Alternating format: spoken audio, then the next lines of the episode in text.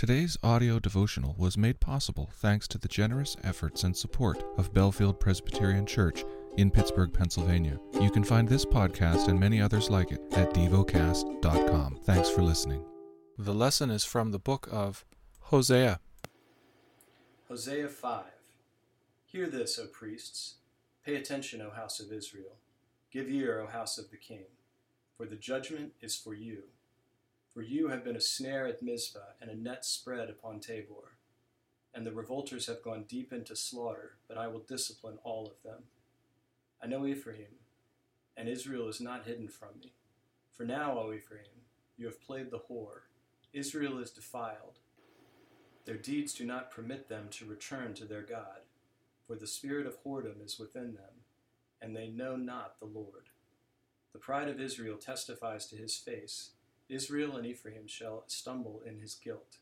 Judah also shall stumble with them. With their flocks and herds they shall go to seek the Lord, but they will not find him. He has withdrawn from them. They have dealt faithlessly with the Lord, for they have borne alien children. Now the new moon shall devour them with their fields. Blow the horn, Gibeah, the trumpet in Ramah.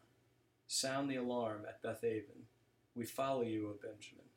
Ephraim shall become a desolation in the day of punishment. Among the tribes of Israel I will make known what is sure. The princes of Judah have become like those who move the landmark. Upon them I will pour out my wrath like water. Ephraim is oppressed, crushed in judgment, because he was determined to go after filth. But I am like a moth to Ephraim, and like dry rot to the house of Judah. When Ephraim saw his sickness, and Judah his wound, then Ephraim went to Assyria and sent to the great king. But he is not able to cure you or heal your wound. For I will be like a lion to Ephraim, and like a young lion to the house of Judah. I, even I, will tear and go away. I will carry off, and no one shall rescue. I will return again to my place until they acknowledge their guilt and seek my face, and in their distress earnestly seek me. Meditate and dwell on what you're paying attention to in God's Word. How has it connected with your heart or mind?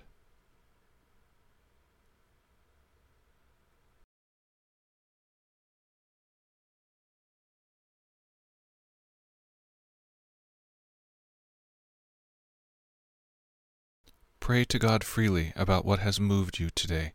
Turn your thoughts to Him and enjoy His presence we offer the following as prayer topic suggestions. For refugees, for a missional passion to take hold in my church. Thank you for listening to DevoCast.